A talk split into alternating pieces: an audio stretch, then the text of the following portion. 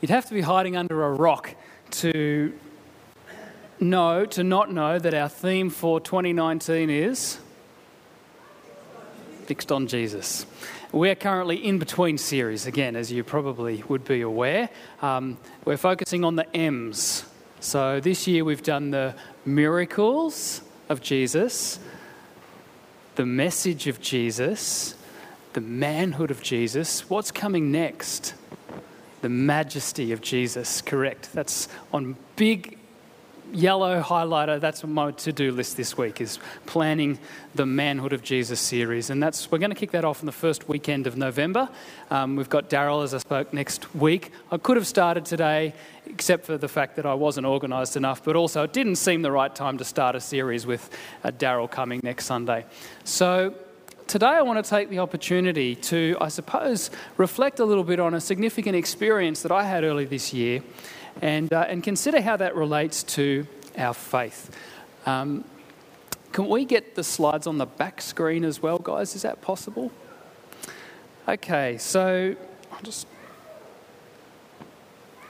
Earlier this year, when I introduced the theme of being um, having our eyes fixed on Jesus, one of the reasons for doing this was in order for us as the people of God to grow and uh, not just to know more about Jesus, but to grow in our knowledge and understanding of Him, so that we might become more like Him. And uh, Peter in 2 Peter three eighteen says, "But grow in the grace and in the knowledge of the Lord Jesus, our Savior Christ. To Him but be glory both now and forever." And when we think about growth it's not something that just, uh, when we particularly think about growth as believers, it's not something that just happens. There needs to be a sense of intention, uh, a plan, perhaps, if you will, if we are actually to grow and become all that God has designed us to be. And one of the really helpful ways of, of cultivating growth is developing a series of habits or practices that assist us in that growing process. There are numerous habits that we all have. You've, I'm sure, heard the phrase, a creature of habit.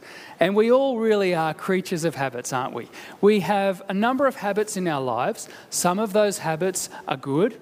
Um, some of us may, for example, be diligent savers or we may have um, really good sleeping habits.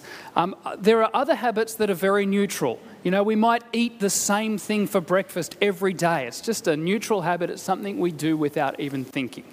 And then there are bad habits. For me, a bad habit is constantly wanting to check my phone and looking at my phone. And this is a habit I'd like to, I'd like to address and, and do less often.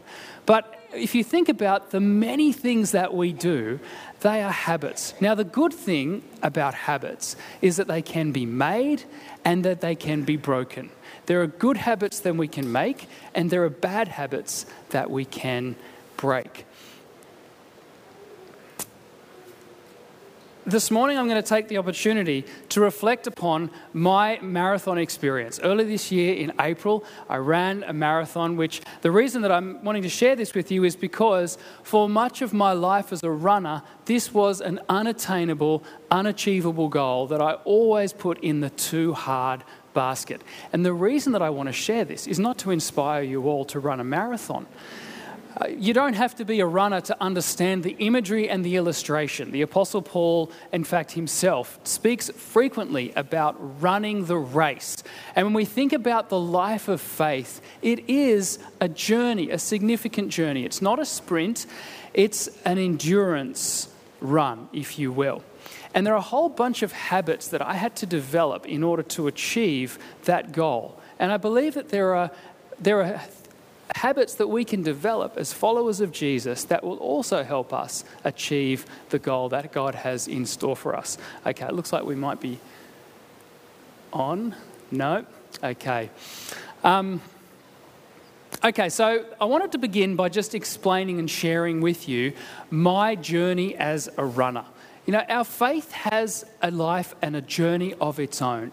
And so, what I want to do this morning is reflect a little bit on, on the running component and then translate how that, how that translate, translates over to our faith journey.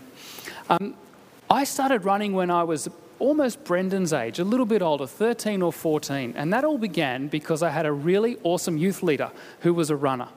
And uh, he encouraged me to run. And we used to run together on Friday afternoons before youth group. He'd come over and pick me up. We'd go for a run around the lake. Um, we'd often have Macca's for dinner, and then we'd go to youth.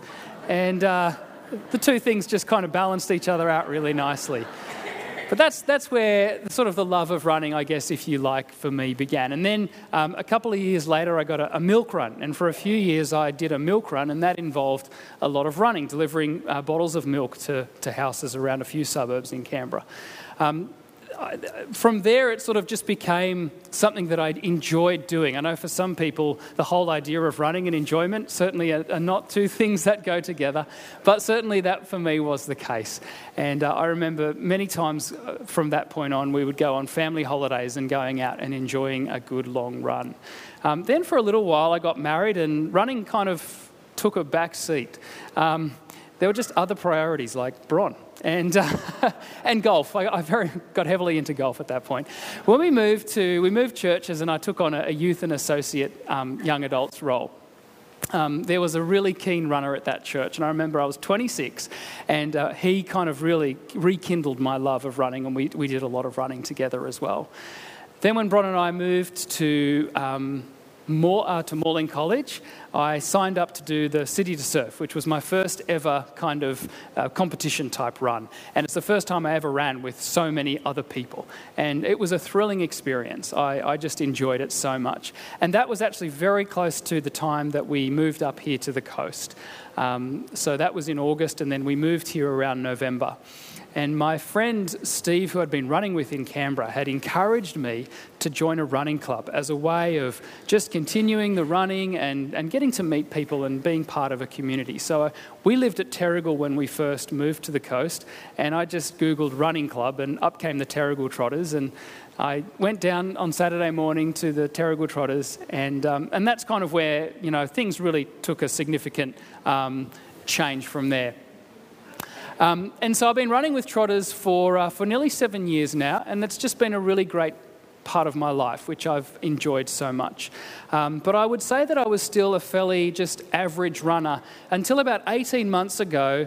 I, I, I really started to increase um, the amount of running that I did and joined a, a Thursday track group, which meets every Thursday at the Haven, and it's more sort of pace running.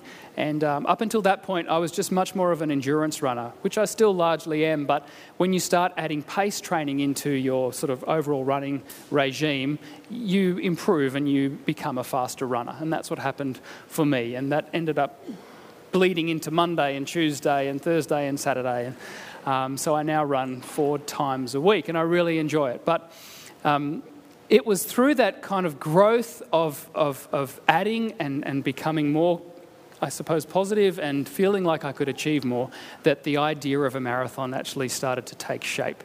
As I had said, for, for many years I'd been involved in this running club, um, full of people who are doing marathons all the time, but thinking I could never do that. I'd done half marathons and remember getting to the end of 21 kilometres and thinking there's no way I could turn around and do that all over again. Um, but I was thrilled to be able to take part in that experience this year, and it just taught me so much. So I wanted to share some lessons from that marathon. And there are three very simple points that I want to share with you this morning. And the first one is it's really important to know your goal, just to know what you're actually trying to achieve. Secondly, if you're actually going to achieve that goal, you've got to have a plan, you've got to have a strategy that's going to help you get there. And then to keep you going, you need to keep your eye on the prize of what that actual goal is. So, number one, know your goal.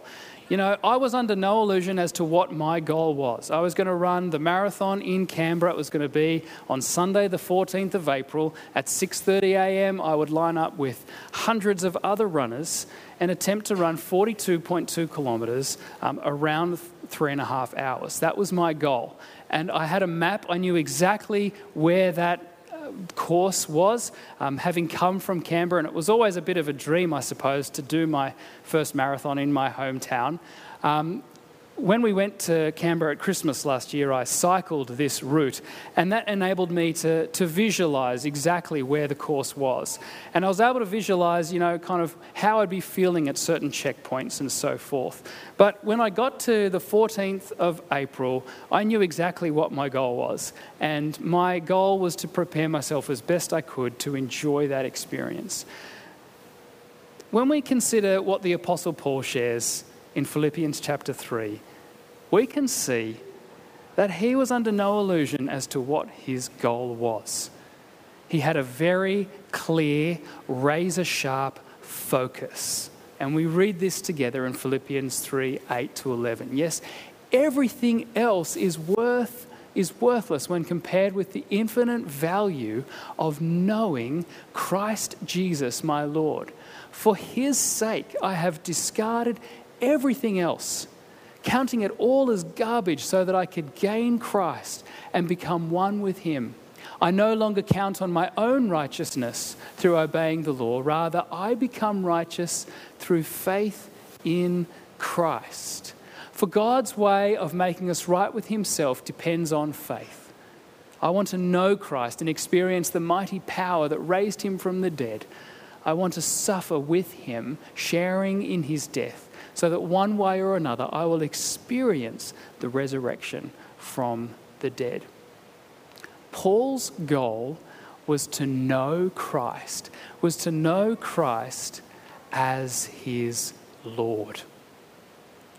We might know Jesus, but do we know Jesus as our Lord. For Jesus to be Lord means that He is sovereign over our lives. He is, in a sense, the King of our lives. We take our cues from Him, we follow after Him.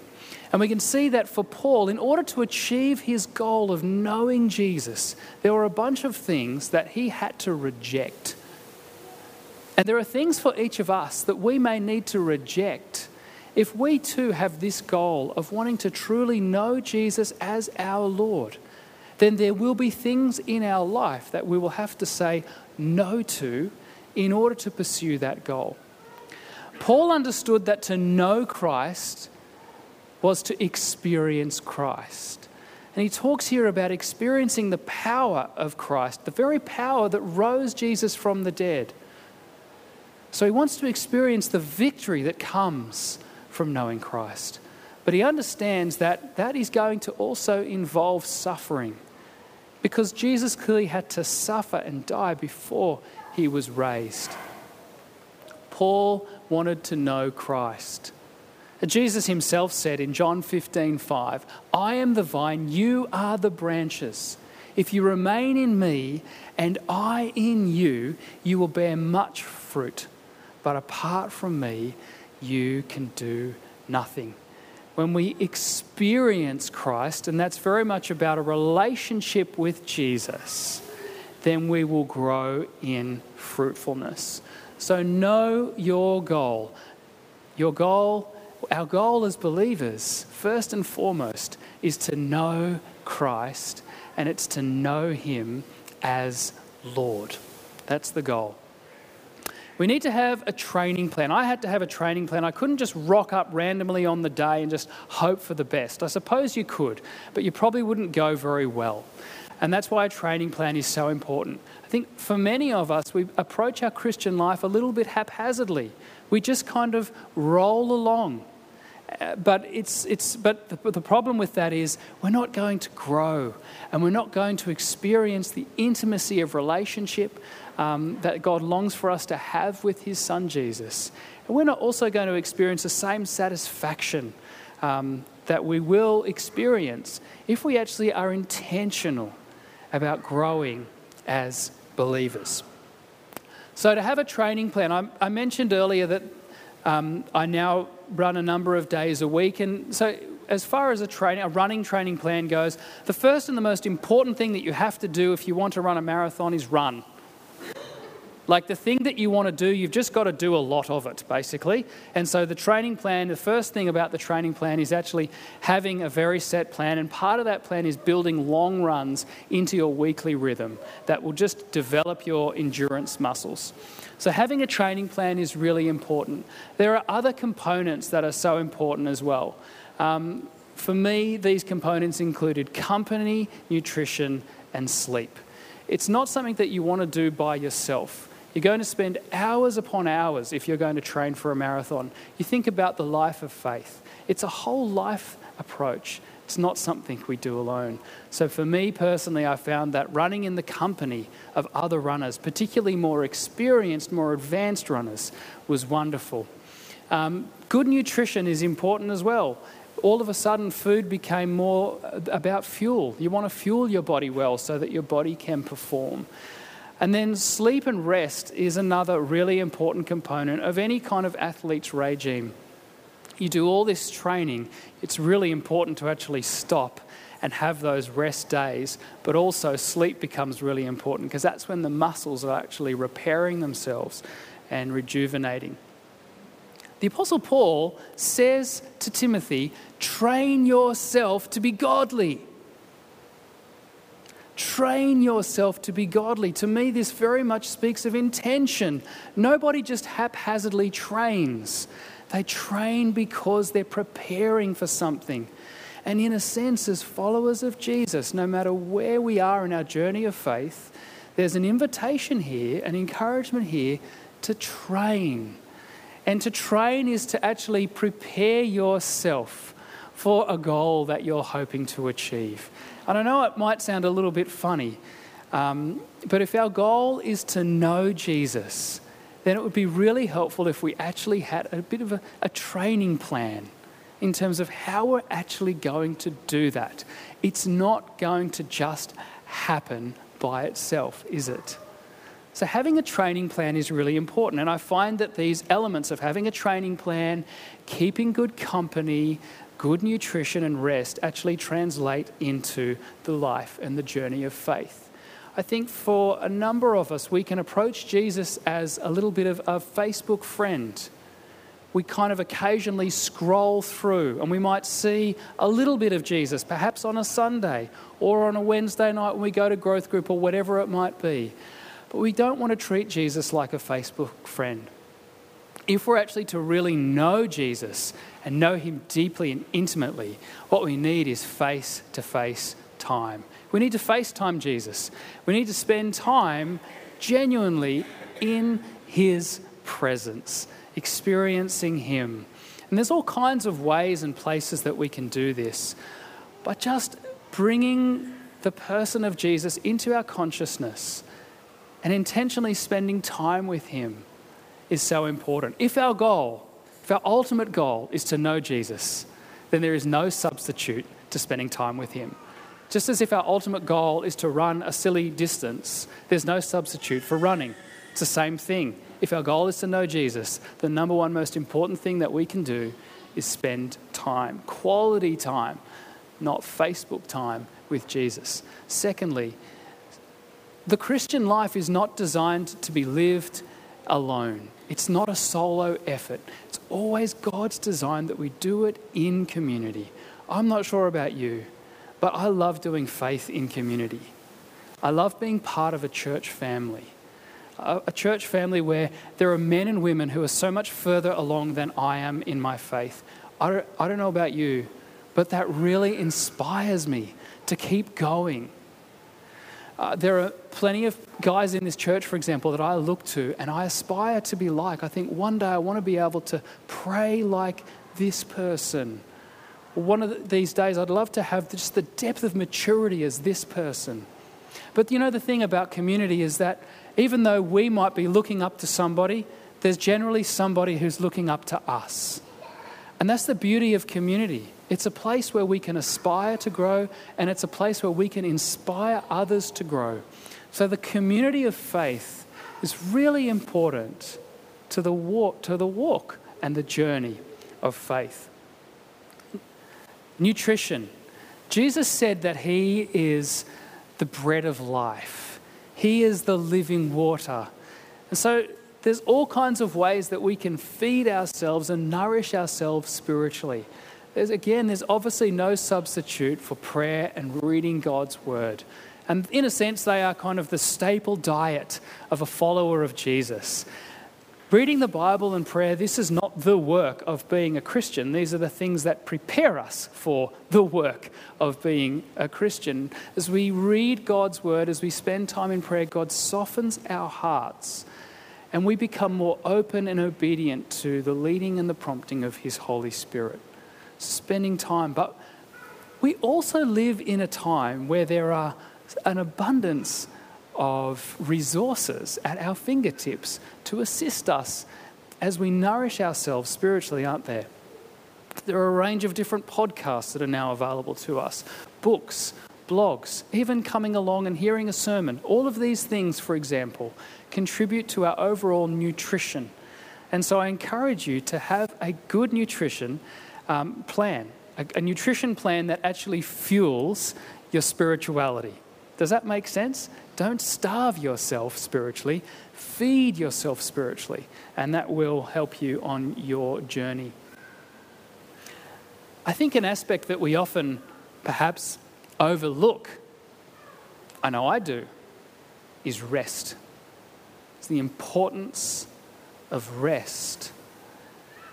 Just as, it, just, as it's, is, just as it is important to rest as an athlete, to rest your body from your tired muscles, the life of faith is also a life of learning to rest in God's love. God's love and adequacy for us. The Sabbath was designed, for example, for us to rest in the knowledge that God is in control and that we are not. that the world will carry on even when we stop.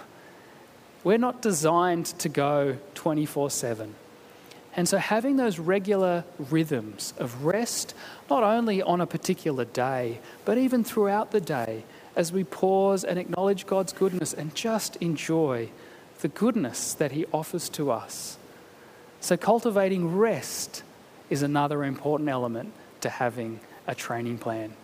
So, if we're to achieve our goal, we first need to know what that goal is. And the goal of every follower of Jesus is to know him intimately, is to know him as Lord. Secondly, it's really helpful if we have a plan, if we actually have some intention. And doing that, the first and most important thing that we do as part of having a plan is just spending quality time with Jesus. And then it's really helpful if we can do that with others. If we build a good rhythm of um, of nutrition into our diet, spiritual nutrition, and then we take time to rest and to know that God is good and to know that He is sovereign and in control. When we know what our goal is and we have a bit of a plan around how we're going to go about it, then we just go for it. And we can see that that's what the Apostle Paul does. He just gives it everything. I don't mean to say that I've already achieved these things or that I have already reached perfection, but I press on. I keep going to possess that perfection for which Christ Jesus first possessed me. No, dear brothers and sisters, I have not achieved it, but I focus on this one thing, forgetting the past and looking forward to what lies ahead. I press on to reach the end of the race and receive the heavenly prize for which God, through Jesus Christ, is calling us. He says something similar in 1 Corinthians chapter 9. Don't you realize that in a race everyone runs, but only one person gets the prize? So run to win. All athletes are disciplined in their training. They do it to win a prize that will fade away, but we do it for an eternal prize. I'm not trying to inspire you to run a marathon this morning, I'm trying to inspire you to grow in your faith. And you look at Paul, he was so inspired to grow in his faith. He had intention about it. And I want to encourage us to consider how we might be more intentional about growing in our faith. The overriding message is if Joel can achieve a marathon, we can all grow you know, that's what I'm trying to say here is that I, there was something that was unattainable, perhaps, that I thought, but through a plan and a process, it became attainable. And the same can be said of our faith. You might be thinking here this morning, thinking, I've always been the same kind of Christian. But wouldn't it be great if you could become more generous? If you could become more faithful, more loving, more peaceful, more patient, more kind? These are the fruits of the Holy Spirit. And God's plan is that we would actually increase in all of them. We would grow in grace. And I guess what I'm trying to say to you this morning is you can. we can. We can grow if we have a plan and if we go for it. And finally, keep your eye on the prize. It's tough. Being a Christian for, for, for life or for however long you have been a Christian until the end of your day is a long journey. And let me tell you, running 42 kilometres is a long time, but it requires endurance. And one of the things that you can do to keep yourself going is to stay focused on the prize. And as followers of Jesus, even through difficult times, it's helpful to remember the prize, to keep our eye on the prize. And what is that prize? Therefore, since we are surrounded by such a huge crowd of witnesses to the life of faith, let us strip off every weight that slows us down, especially the sin that so easily trips us up, and let us run with endurance the life, the race that God has set before us. We do this by keeping our eyes on Jesus, the champion who initiates and perfects our faith. Because of the joy awaiting him, he endured the cross, disregarding its shame.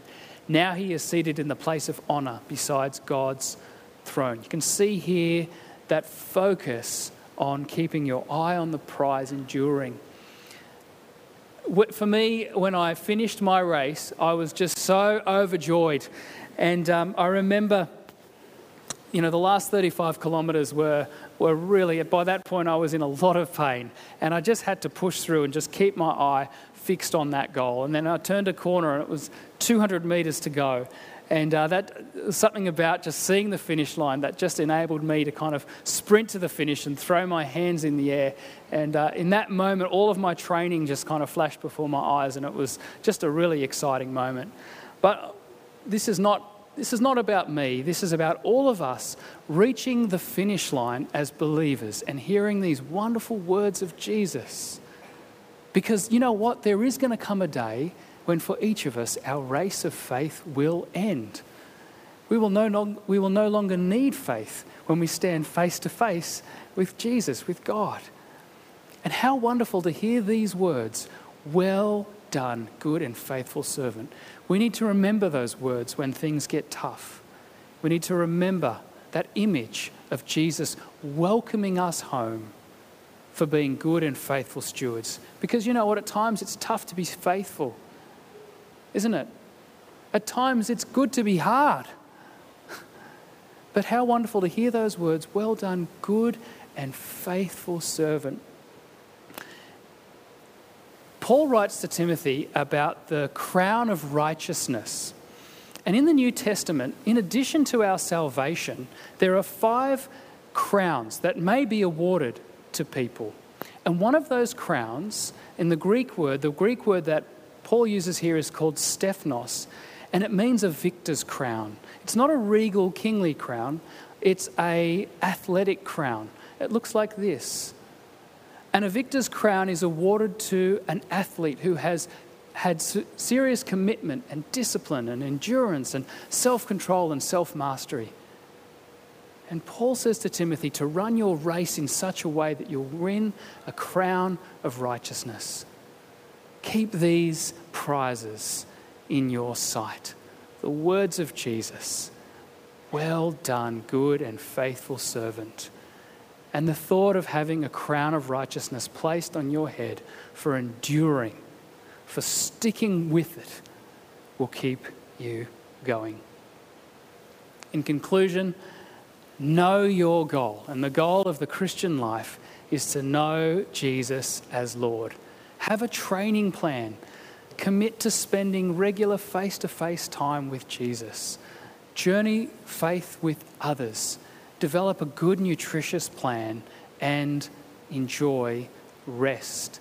And then finally, keep your eye on the prize that prize of being welcomed into eternity with those wonderful words, Well done, good and faithful servant, and receiving the crown of righteousness. Let's pray. Heavenly Father, thank you, God, for the opportunity this morning to, to have a bit of fun and just to consider what it is to run the, the life of faith. Jesus, we thank you for these passionate words of Paul that we've considered this morning. We can see that focus on wanting to know you and experience you. And I pray, God, that we too might develop a desire to know you more and to grow in our walk with you. Thank you, Lord, that we're not called to do that alone, but we do that together as community. Thank you, Lord, for your word that sustains and nourishes us. And thank you, God, that you invite us to rest, trusting that you're in control.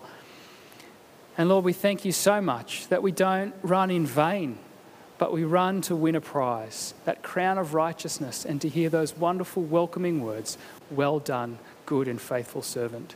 I pray this morning, Lord, for each precious person here today, that the sound of those words in our ears might be a reality for each one on that day. And we pray this in Jesus' name. Amen. Amen.